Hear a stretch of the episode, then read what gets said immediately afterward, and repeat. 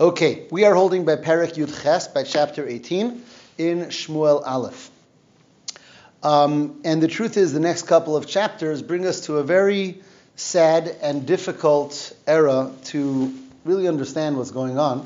But we're just going to stick more or less to the pshat of the psukim, and that is the really feud that goes on between Shaul and David, which is something that's really going to last until the end of Shaul's lifetime, until David becomes uh, instated as the, the, new king of Klal Yisrael.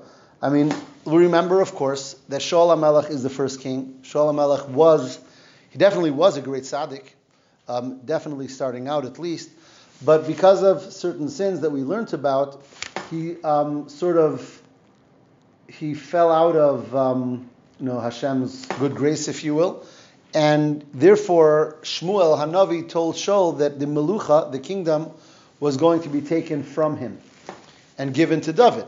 And David was then anointed. And again, this is all behind us. We learned all this. That David was anointed by Shmuel, but he didn't yet assume the position as Melech at all.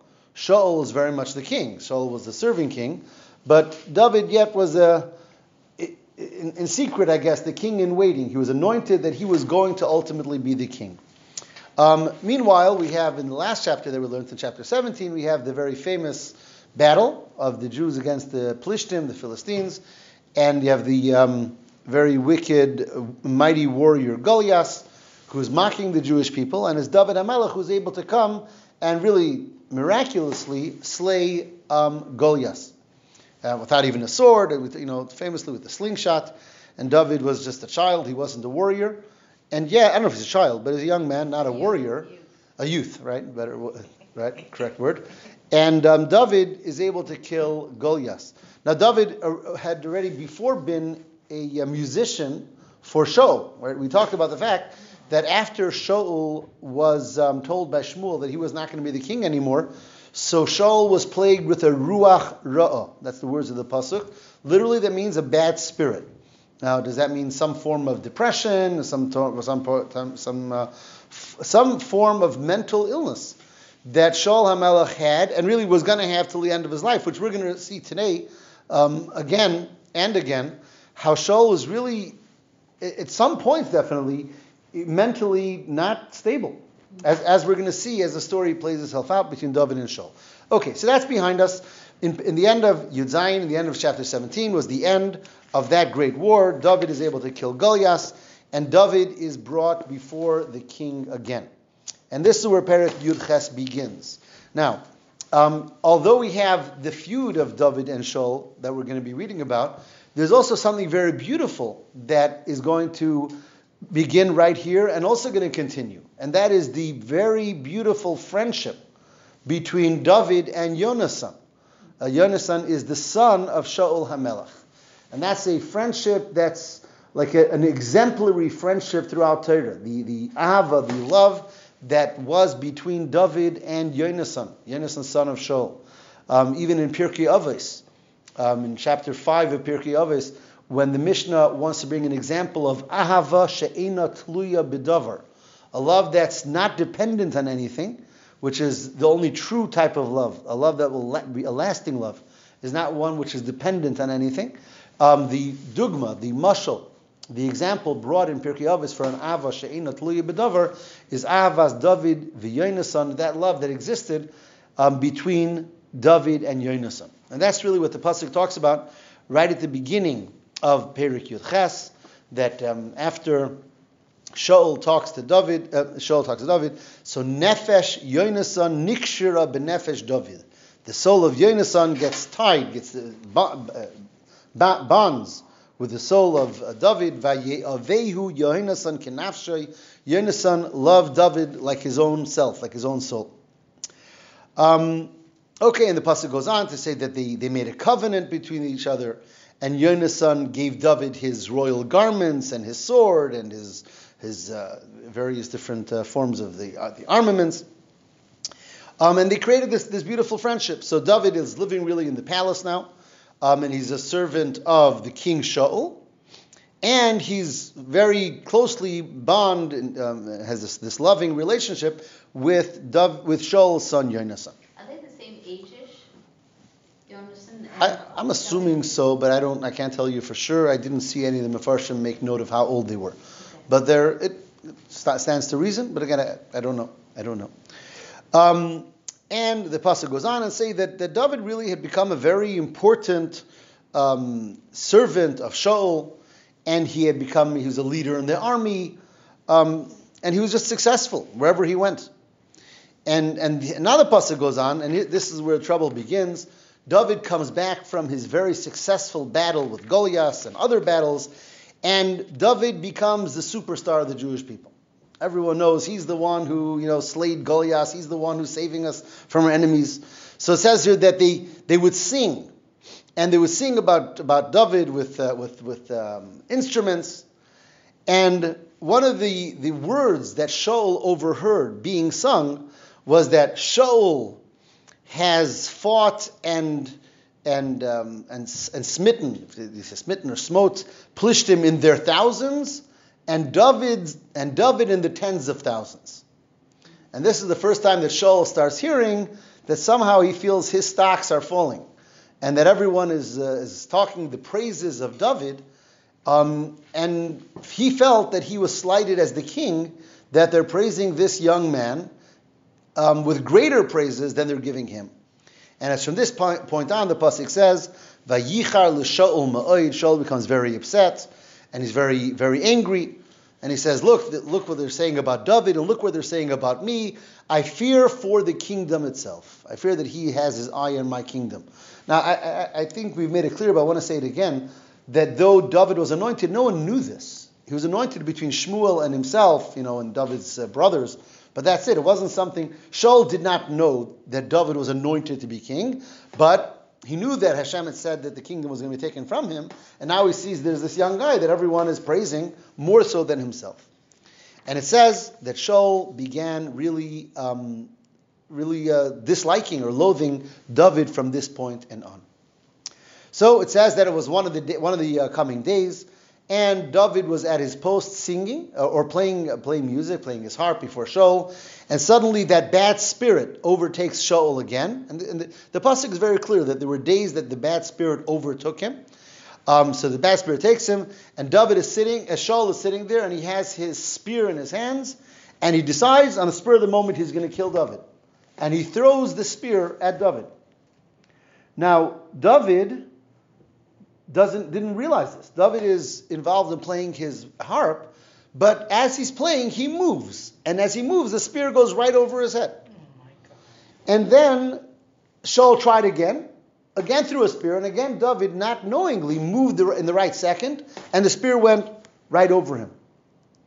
And when Shaul saw this, it says Shaul became very terrified. He saw that Hashem is with David, and Hashem saved him just now, just now twice, without David even knowing, without trying to be saved that he was saved from from this from this uh, from being killed by Shaul. And Shaul couldn't handle it. So what he says is Shaul just made him. He was thinking, how can I get rid of him? So he made him a Sar Ha'elef. He made him a uh, a general in the army, hoping that in the army, in the wars and so on, maybe he'll just be killed in the army. But as the pasuk says, David just kept on being more and more successful. Um, as the pasuk says, he was able to be successful in all of his ways. Vashem imay, Hashem was with him. And Shaul sees this, that uh, David's you know, stocks are rising amongst the Jewish people. The Pasuk says, V'chol Yisrael v'Yehuda oihiv es David. All Jewish people and all Shevet Yehuda, everyone loved David. Kihu yotzei ubal lifneim, he had become the primary general that, and everyone saw how successful he was, and he was becoming more and more beloved uh, for the people. Why are they singling out Shevet Yehuda? If all of Israel loves them, what Good question. Good question. It's the Malchus. It's the Melucha, no? So, there's something else going on. So the pasuk, the Mefarshim is a good question. It says that all. The question we couldn't hear. The, the, pas, the pasuk says in 16. right. Right, right. So let me just say the question. The pasuk says that all Yisrael, Yehuda, and the tribe of Yehuda, Oyev is David, all love David. The question was asked here, why does it single out Yehuda? If it says all the Jewish people, it means everyone, including Yehuda. But the answer is, Mefarshim say, because David himself came from Yehuda. What it was saying was that not just his own tribe, of course his own tribe would love him because he was their, you know, their hero. He was the hero from their tribe. It's like, you know, if you have the person from your, you know, shul is the hero, so of course your shul's behind you. But Kol Yisrael, all Yisrael loved him just as much as his, as his own tribe loved him as well. Okay, so Shaul is figuring out what to do over here. And now we might remember that in the last chapter, when everyone was petrified about this Goliath, um, Shaul had said that whoever kills Goliath will be rewarded and will marry the daughter of the king. So it's at this point that Shaul says, you know what? I really am supposed to give my daughter to this David, but I don't like David. Now that's not always a reason not to give your daughter to someone, but but in this case, Shaul thought, okay, but in this case, Shaul thought that I can use this to my advantage, which is, and he sent a message to Shaul, and he said, I'm sorry, I'm being confused. Shaul sent a message to David. He says, you know what? If you want to marry the daughter of the king, then why don't you wage some, you know, let's see if you can really wage some big battles against the Plishtim and be successful, and then you'll, you know, you'll become my son-in-law. So basically, he's, you know, instead of it's not just Goliath, let's let's go for bigger. And Shaul's thinking that again, ultimately in battle, he's probably at some point going to be, you know, going to be killed. And David, in his humility, says, "Who am I to marry the daughter of the king?" And he's so David like sort of pushes it off, like David's, who, who am I? And meanwhile, the pasuk says that this that Shaul's oldest daughter was Meirav, and meanwhile she was married to someone else. You know, she, she, was married off to someone else, so it wasn't even Shaul's intention to give her hand in marriage, so to speak, to David. However, she had a younger sister, and that is Michal. And Michal says, you know what, I want to marry David. And uh, it's, it's hard not to notice the, uh, the commonality between here and uh, Yaakov Avinu also. There was an older daughter and a younger daughter. Um, and he was told he had the older daughter, he ended up with the younger daughter, and that's the one that ultimately was his wife, or his most beloved wife. So the same story seems to be happening here again in, in a different form. But um, so basically, Shaul says, "Fine, you know what? I'm sorry, my older daughter got married already. I'd be happy to give you my younger daughter, but again, um, in order to be worthy of marrying my daughter, so I want you to wage more battles against the Plishtim. Um, I, I'm, I'm not reading every pasuk here. I'm going through the general idea, the general story, and the pasuk says, again, David proclaims, like, who am I to marry the king's daughter? But Shaul, Shaul has his people tell David that really what the king wants is if you're, if you're able to wage battle with the Plishtim, and if you're able to smite a hundred Plishtim, and for David, this was, you know, David, so David was, was in constant battle with the Plishtim anyway, and in the next battle, he, he was able to kill 200 Plishtim. And basically, at this point, Shaul sees he has no way out. Vayiten lo Shaul es Michal bito liisha. Shaul gives David his daughter as a wife. So now David is not only um, a servant to the king, and not only the musician for the king, and not only the general for the king, he's also the son-in-law for the king. And you think that all this would get him somewhere with the king, but it didn't. Um, and as the pasuk says towards the end of the chapter, pasuk of that Shaul was becoming more and more fearful of David. He saw David's tremendous success. He knew that the kingdom had been prophesied to be taken away from himself. Um, and, and Shaul lived in a fear. He lived in fear, and he had this ruach ra, this, this uh, negative spirits that would plague him. And therefore, this was the uh, this is the um, backdrop for this continuation. And the pasuk finishes in the last pasuk of the parak, Vayetzu Sari Plishtim, that there was again there was there seems to be there seemed to be many battles with the Plishtim at the time, and every time there was a battle, always Sachal David Mikoil Avdi Shaul. David was most successful in his wisdom and in his in the uh, in the wars more than any of the other servants of Shaul. Vayikar Shmai Ma'oid, his name was becoming more and more um, honored and precious by all of the Jewish people. That is the end of Perik Yud Ches. So this is the first Perik dealing with the beginning, the seeds of that feud between Shaul and David. But again, in the beginning, we also have how the friendship between David and Shaul's son began here as well. Okay, let's go right into Perik Yutes, chapter 19. Um, at this point already, Shaul feels he um, Shaul already stops, stops hiding it, and he starts talking. He's talked to his son and to his servants, and he says, "We have to put David to death. He's a merid b'malchus. Merid means he's uh, he rebels against the king. He's, he yeah he rebels against the king. He did. He's just saying that. No, Shaul was just saying that. No, Shaul was saying that. Shaul was saying that that he's Shaul is again afraid of him and he's paranoid from him and he fe- feels he's rebelling in him. He's trying to uh, take the kingdom from him. It's all in Shaul's mind. So Yonasan hears this for the first time. He hears that his father actually wants to put David to death, and he goes to he goes to David and he says, "Please hide. I want you to go into hiding and uh, into a certain place in the field. Go there and hide there, and I'm going to come talk to my father in that same field where you'll be hiding, and let's see what I can accomplish."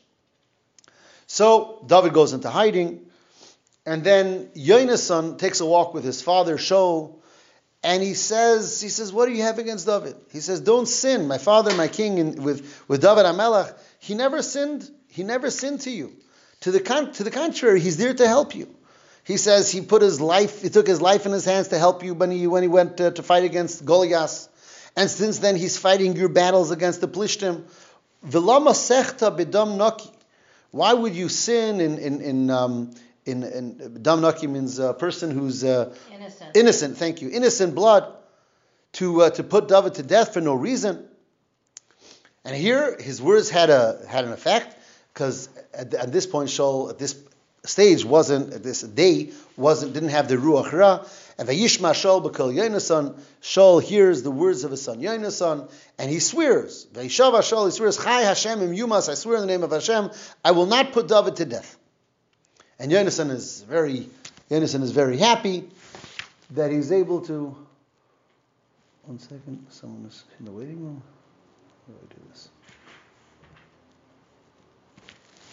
So Shaul is, Yonasan is very happy that he was able to create this uh, truce, so to speak, and he calls David, and Yonasan tells David that my father swore that he'll be fine and that you will not be put to death. So David comes back to the palace and he resumes his position as the um, as that musician for, for Shaul. He's back. Things are good.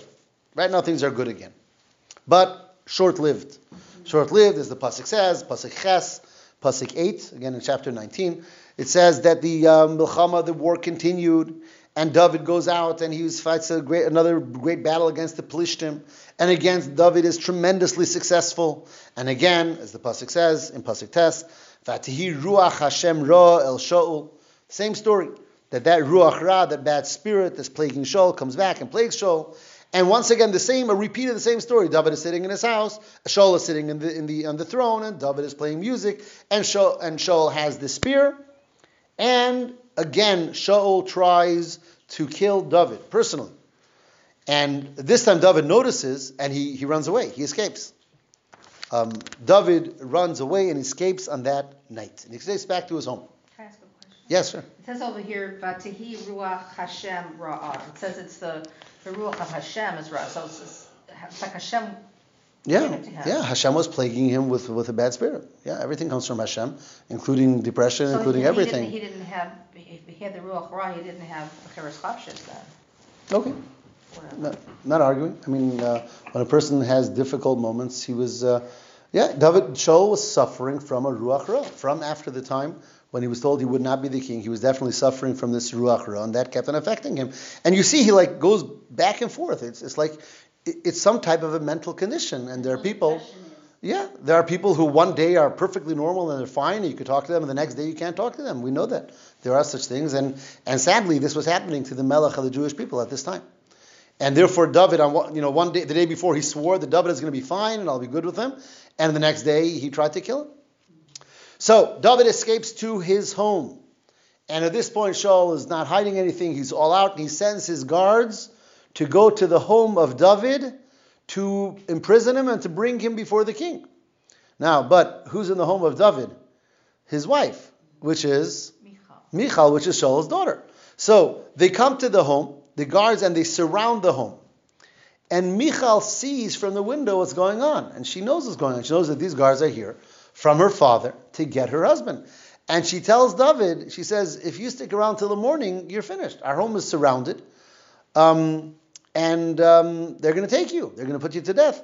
And therefore, as the pasuk says, that Michal actually helped him escape from from outside the window. Um, Michal as David ba'ad. She uh, lowered him out from the window, and David escapes. And just to make things more certain or push off for to buy time, Michal puts in his bed a form of a person. Some types of, I don't know why they had forms of people, different Mepharshim say different reasons, um, why they had mannequins, but it seems she had mannequins. That's what that word is. uh, Truffim, truffim, yeah. Maybe it was something to hang up her clothes on. Yeah, maybe it's a shetel head or something. I don't know, but some type of mannequin, and uh, she put it on the on the pillow and covered it and covered it with. Uh, with a, a, a, a, skin of an animal, to be some level of some hearingness of it, whatever it is, and so it should seem like there's someone in the bed. So the next morning, the guards come into the house, they're banging on the doors, and um, and they say, "We're here to take David." And she says, "He's sick. He's sick. He's laying in bed. He's sick. He can't move." So the guards don't know what to do. You realize they're talking to the king's daughter. So they head back to the palace, and Shaul says, "Bring him in his bed. Bring him in his bed," which they do. They bring the bed, and they bring it, and it becomes quite evident that that's not David.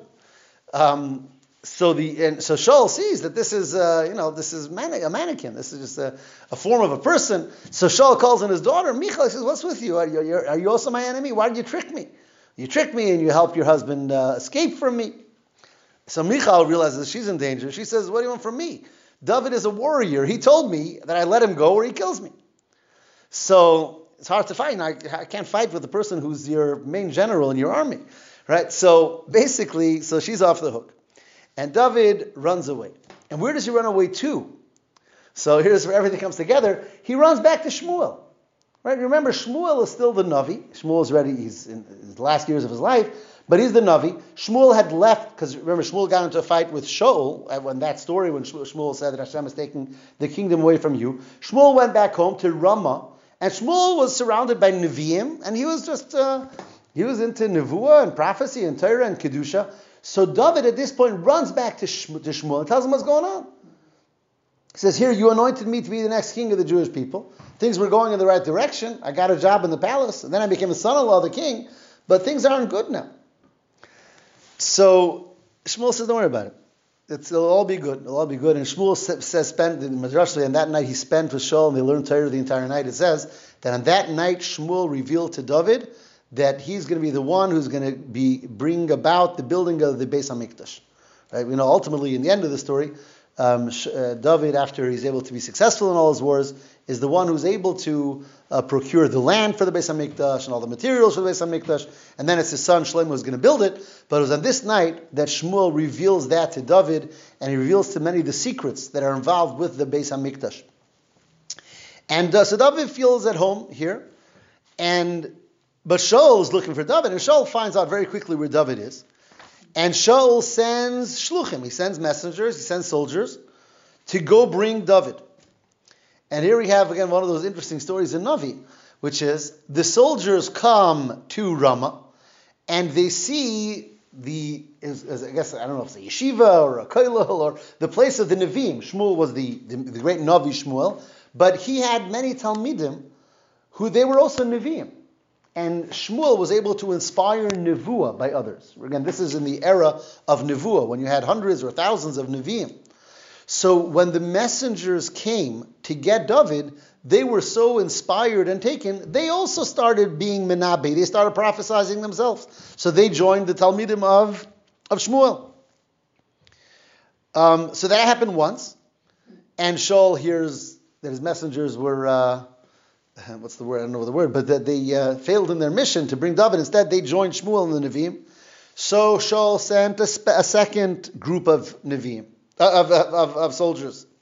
And the same thing happened. The second group of soldiers also came there, and they were so inspired and so taken by the Nevuah and the Nevi'im, by the prophecies going on, that they too started prophesying and just joined Shmuel's Talmidim. So Shaul saw there's no Eitzah. There's no uh, no other no other uh, no other way. He went himself. He says, "I'll take care of business myself." And Shaul comes down to this place, and what happens? The same thing. Vatia love gamhu ruach elikim.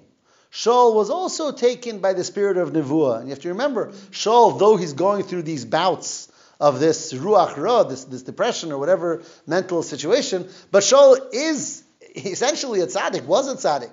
So when he's around Shmuel, he's also stricken, so to speak, by this nevuah. And he also begins being Menabi, prophesying. Vayifshat gamhuas begadav. He takes off his clothing. Rashi the Mefarshim say that means the clothing of Melucha, the clothing of Malchus. He wasn't thinking of being a king now. He wanted to look like all the other Nevi'im, and he joined the group of Nevi'im. To the extent that then they said about him an expression that you might remember. They said about him right the first time he met Shmuel, Hagam Shaul ben Nevi'im. Is Shaul also one of the Nevi'im? Now, we, I don't know, three or four or five weeks ago, the first time Shaul met Shmuel and started saying Nevuah, also people were wondering, since when is Shaul a Navi? So that expression was used then, Hagam Shaul ben Nevi'im, since when is Shaul a Navi? But now again, after Shaul is the Melech, he's the king, and after all these, all this time, and now he comes back, and again he's just prophesizing like everyone else, and everyone was again, what, that became a, a phrase. Hagam Shaul ben Nevi'im, since when is Shaul one of the Nevi'im as well? And that's where this parak, where this chapter finishes. So it's a nice ending to a chapter, but in no way an ending to the story, because this was just something that happened at that time when Shaul was in that place. Ultimately, this was not this would not last long. Shaul is going to return to his palace and be the king, and the feud is going to continue with David. But at this point, so to speak, in the house of Shmuel, in the house of Shmuel, everything is good. There is only nevuah, there is only kedusha, and there there's only shalom between between everyone. So it doesn't say. It doesn't say. It's likely that yes. Um, clearly, at that point, there was just a spirit of shalom, so it's very likely that yes. I didn't notice anyone say clearly, like, did they talk or didn't talk. The, the greater question to me is if he saw, if he actually spoke to Shmuel, because that's very unclear. Because way back when Shmuel left Shaul, it says that he never saw him again in his lifetime. But here it says that Shaul came there. So I was looking around a little bit in the Mefarshim to see did they actually talk? Or was he just taken by the spirit of Nevuah going on there and prophesied? I couldn't find a clear answer to that question. Um, very likely that there is, and I didn't see it, but um, it doesn't say. It doesn't say who he spoke to and what he did there, just that he was stricken by the spirit of Nevuah that was going on by everyone, and he himself prophesied and took off his clothing of, of Malchus and just was like all the other Nevi'im there. And for how long this went, there's no details given for how long it was, but that's what happened when he came to get David. Um, there's a very interesting um, story about, uh, happening much, much later in history, about Onkelos the Ger, uh, one of the great Roman, um, one of the great Roman uh, um, converts that was uh, related to the Roman emperors of the time, that he became a Ger um, to the Jewish people, and he became one of the great uh, sages of the, of the uh, time of the Mishnah. He wrote actually the, a, a translation of the entire Torah, Targum of Onkelos. But him too, it says the emperor sent people to get him, but they were so inspired that they became Jewish as well. Then he sent more people, they were inspired, they became Jewish as well. A very similar story to this one, that when you know you're sending to get someone and then you become inspired, and that's uh, it's uh, something that's uh, very unusual. But this is the first place that it happens in Navi, that the king is sending messengers and they become Navim instead of doing their job.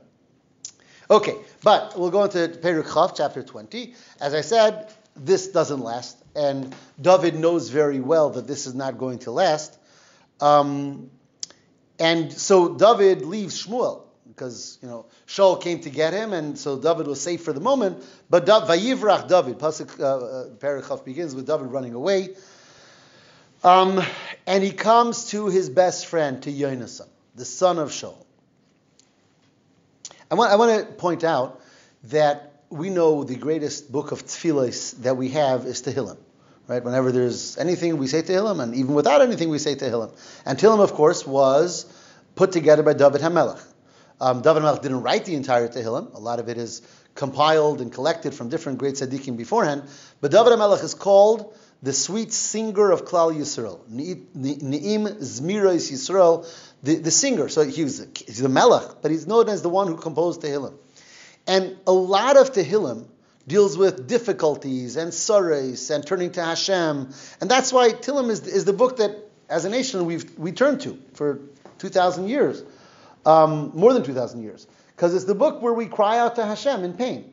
Now, Tehillim was composed through all of these events. David had a very, very difficult life. I mean, here we have David who's running he's not even king yet, and he's already in trouble with his own family, with his father-in-law, and he's running for his life, and he's constantly trying, constantly trying to kill him. And as the story of David is going to continue, David is in, is in trouble with his with his uh, with his children, and he has children who try to kill him, and he has his father-in-law trying to kill him, and he's he, he, David lives a life. On the one hand, you know, you think the king of Israel probably a life of uh, of having a good time, and David was the very opposite. And throughout Tehillim, there's references to all of these different stories that we're learning because they were composed as David is running from one tzarah to another tzarah to a third tzarah. That's just uh, Tehillim. When we learn about the story of David, we're able to appreciate a lot more about the Tehillim that we're saying, especially when we see references um, in the Tehillim to a lot of these stories that we're learning here. Okay, that was just a side point. But so back to to um. David comes back to Yonasan and he says, Yonasan, why does your father want to kill me? David really honestly doesn't know what he did wrong. He didn't do anything wrong. He was just successful. He was just being successful. The hand of Hashem was, was making him successful. And Shaul had this Ruach Ra. Now, here we have something interesting. Yonasan says, My father doesn't want to kill you. My father swore that he's not going to kill you. Because in the previous chapter, we had Yonasan who talked to his father, and he said, You know, why would you sin with David, innocent blood? And at that point, Shaul swore that he wouldn't kill Yonasan.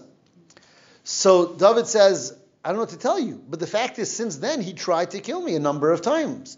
He uses an interesting expression in the end of Pasuk Gimel, Kikifesha beini vein hamavis. There was like a, was like a, a, drop between me and death. I, I was at the brink of death because um, your father did try to kill me. So Yonasan says, you know what? Let, let me find out what you know what to do. Let, let's see what I can do for you.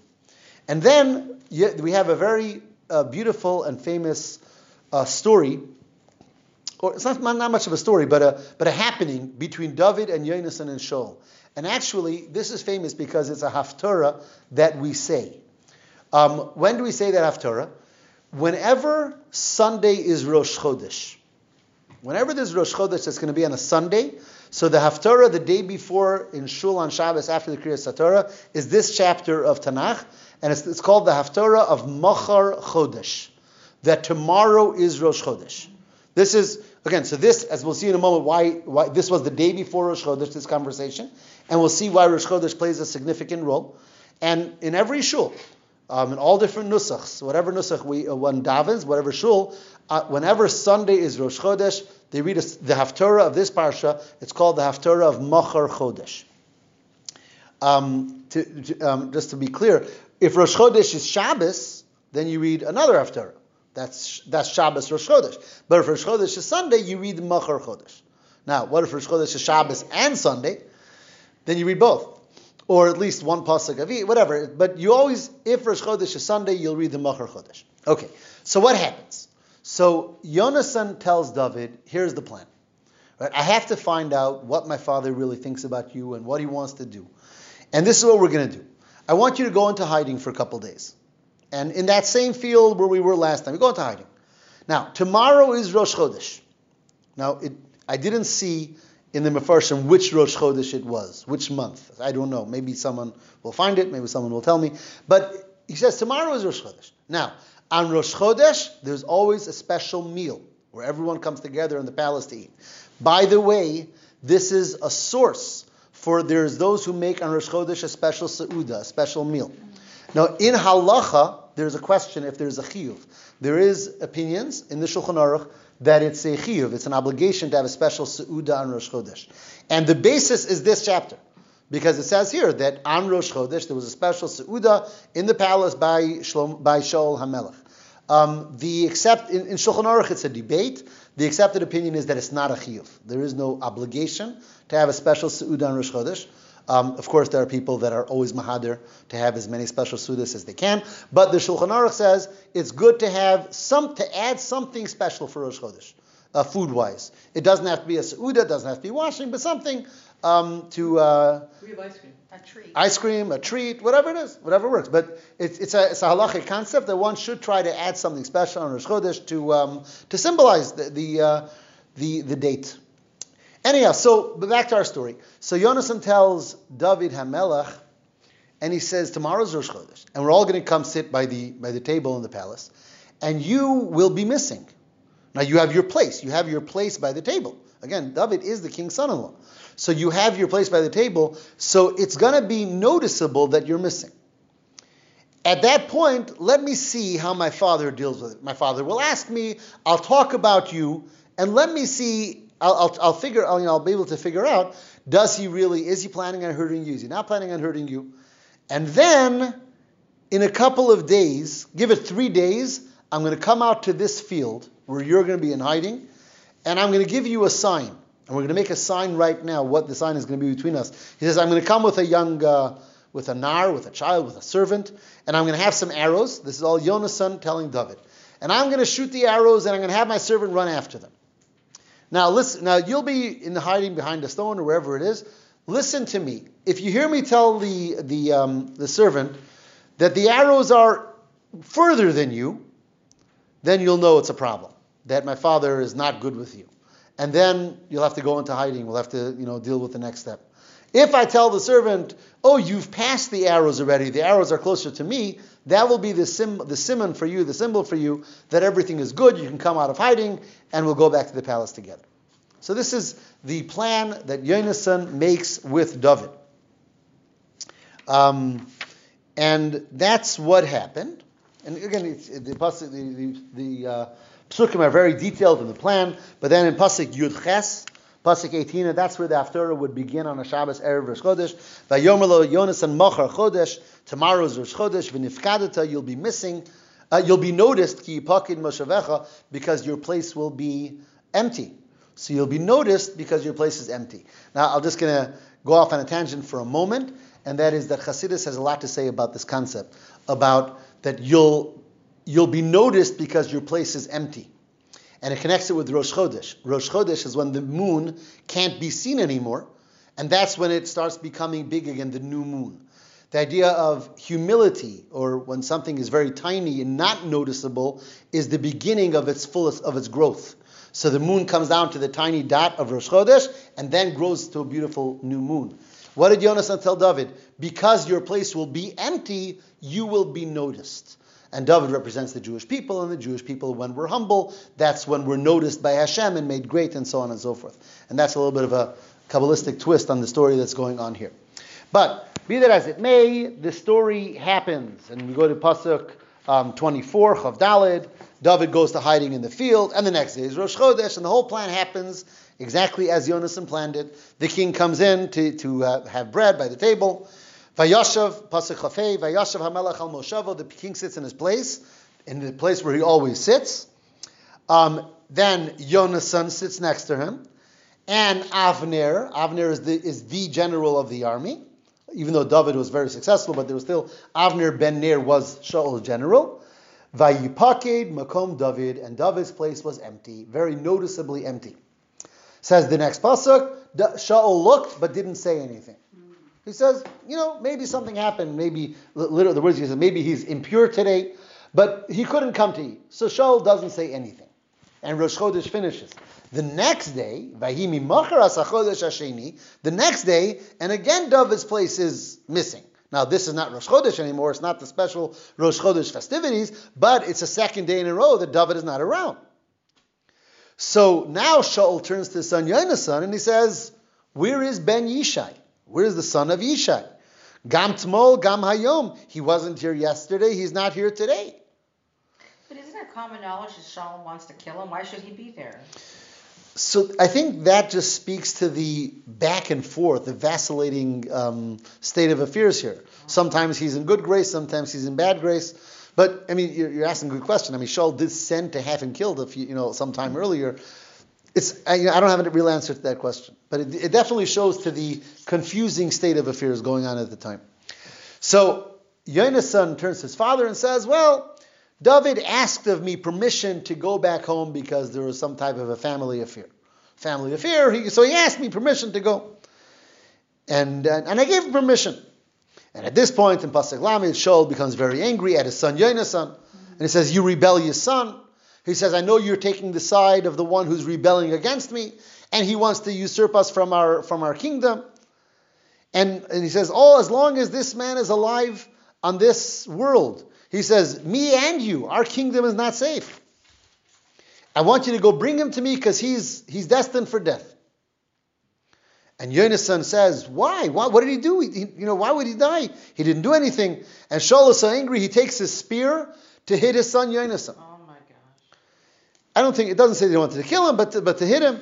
And Yonasan becomes very angry and he storms out. He storms out of the room. He says he's not going to eat, and he storms out of the room. And the next morning, which was the third morning, right? Remember, Yonasan told David three mornings. I'll meet you here in three mornings. Um, and Yonasan comes to the field exactly as he said, and he comes with that servant, and he comes with his arrows. And David is hiding in the field. The whole plan, as it was put into place. And Yonasan tells the child, he says, uh, he, he shoots the uh, spears, the arrows, that is, and he tells the child, yes, the, uh, the arrows are further than you, past you, which was what dad made up initially. That was the plan. That was the code that David is in danger. Now, but initially when he made that code, that was made so that David wouldn't even have to, you know, show himself and just disappear.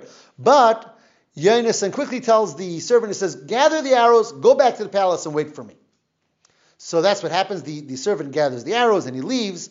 And then David appears, and Yonasan and David have a very, very tearful um, uh, parting.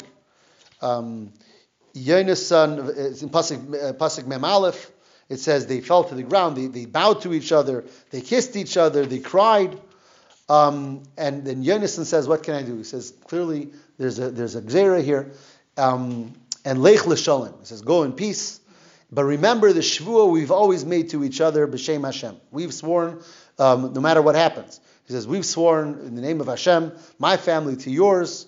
Uh, Hashem yeh beini beinecha. Hashem be between you and between me. Ben zari ben zarecha between my children and your children. Ad olam. Whatever is forever. That pact is a pact that's going to stand and will stand. It will stand uh, forever. David will always cherish Yonasan, and Yonasan will cherish David as the story will will continue. Um, should we do one more? Okay, let's you know let's try to do one more parak quickly because I, I do think that we're going to probably end at the beginning of the summer. I assume in a couple of weeks, and I want to try to finish Shmuel Aleph. That's a, that's a goal here. So let's try to, to, to squeeze in one more parak. Parak of Aleph. Um, this parak is also a very important part of the story and is going to become another very sad part of the story actually. And that is the story of David with Nov, the city of the Kohanim. We know that ultimately there's going to be a city of Kohanim that's going to be put to death, all surrounding the feud of David and Shaul. So the death is not going to happen. Is not going to happen in this parak, but the story happens in this parak, as we see. Um, okay, so uh, David, this I'm, I'm, par- those following inside a, a sefer. We're now going into chapter 21, Parakh Aleph. So um, Yonasan goes back to the city, to the palace, and David goes off to Nov. And in Nov, there was the Kohen Gadol at the time, who we've already mentioned in the past. His name was Achimelech. Achimelech was the serving Kohen Gadol at the time. And David arrives in Nov.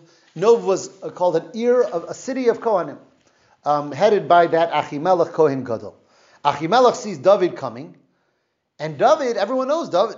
Most people did not know about all this going on between David and Shaul. Very few people. As far as everyone is concerned, David is the general and he's the son-in-law of the king and he's the hero of Klal Yisrael. So David shows up, and Achimelech, the Kohen Gadol, sees David himself. He says, "Why are you yourself?" Typically, you would think the general, the son-in-law of the king, would come with an entourage.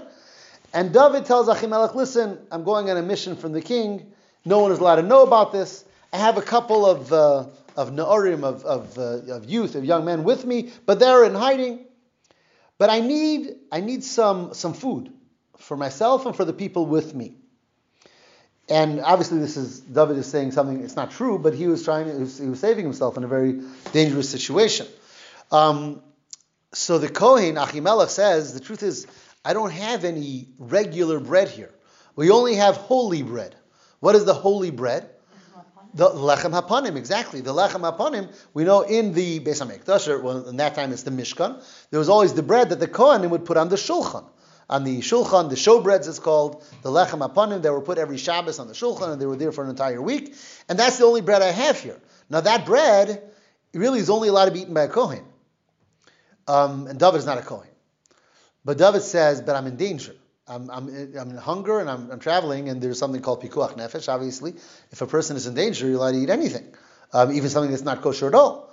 And the king, and so Achimelech says, fine, you know, he didn't question David. He says, are, are you and your boys tahor? Are you pure to be able to eat this, this bread? Which is an interesting question. If they're in danger, why is that so important? But he does ask them, um, were you in intimate relations with your wives or whatever? And David says, no, no, no, we're all fine, we're good. And that's what happens. Achimelech gives him the lechem hapanim. Now, and here there's pasuk ches, and that's again here it's just mentioned, but this is where all the disaster is going to begin. There was someone there who was an old enemy of David's, and that's Doeg Ha'adomi. We have mentioned him before already. From the first time, he was always had an issue, a jealousy of David HaMelech, and Doeg was the head of the Sanhedrin. He was a great man, but he had this wickedness to him, and he. His name is Doeg Ha'adomi, like Edom. That's a good question. uh, like Ra, you know. That's a good question. Why is he called Doeg Ha'adomi, which makes it sound that he comes from Edom, which is possible that he came somehow from converts from Edom, but I don't know the answer to that question. That's a good question. He's called Doeg Ha'adomi. It sounds like from Edom. Why and how? That's a good question. Bli Neder, if I remember and look it up, if I have an answer, I'll say it next time. Or if anyone else does, that would be great. Um, Why was he there? Why was Doeg in Nov? So it doesn't say why he was there, but I don't know if that's a big question. I mean, he was the head of the Sanhedrin. This was the place of the Kohanim. They were maybe learning or teaching or visiting uh, for whatever reason, but he was there. And that's in Pasuk Ches. It says, "V'sham ish me'avdi Shaul bayomahu." On that day, there was a person who was one of the servants of Shaul who was there. Um, oh, it says, "Netzar lefnei Hashem." He came to be before Hashem, because that's they were there. You know, the Kohanim.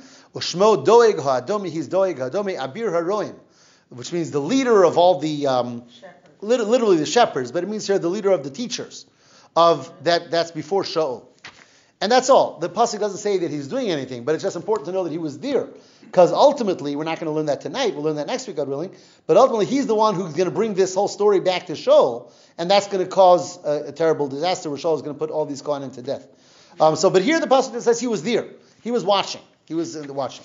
So. David, so Achimelech the Kohen Gadol gives David food, and then David says, "Do you have, do you have any weapons? I have nothing. I'm running. I have nothing with me." And Achimelech says, "Well, we don't really have. We only have one weapon. We have the sword of Goliath that you killed.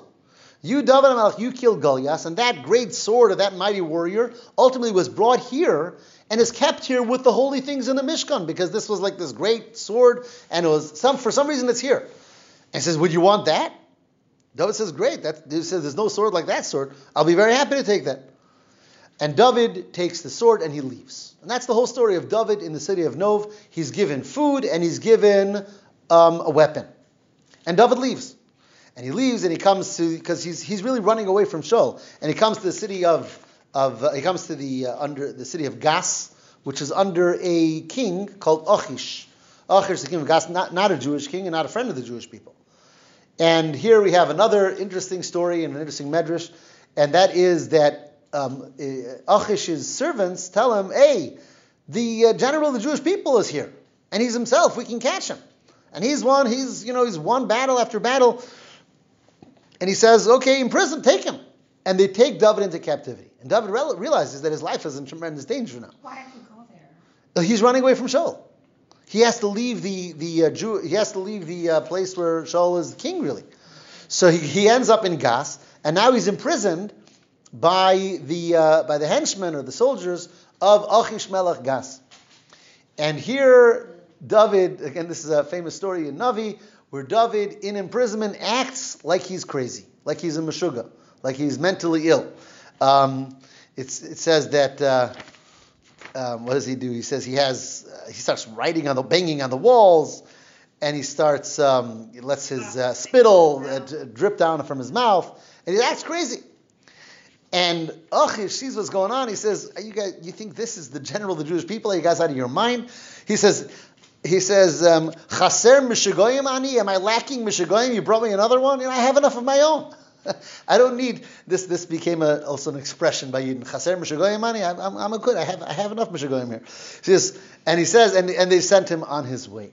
And here we have the, uh, the beautiful medrash that says that David, in his wisdom, was able to understand the need of everything in this world. But there was a couple things that he questioned. He says he doesn't understand what they're needed for. And one of them is why are there people who are meshuga? Well, what, what, what positive good can come from that? And he had other questions. He had a question about a spider. He had a question about a, uh, a, um, a mosquito. Um, and each and through his travails, through his lifetime, he had to come on to each one of these and be saved through that through that concept. And that was Hashem's way of saying that uh, you know, I created the world and I know why I created everything. And here is where David had to use the concept of a meshuga in order to save himself and save his life in that time. And then he and he left Gas and he continued um, and he continued on his way to the next uh, next step of his travails, which I guess Perich we will begin Be'ezras Hashem next um, next Monday night. Thank you very much. Hashem. Can I ask a question? Sure. Um, so I heard something interesting that um, Shmuel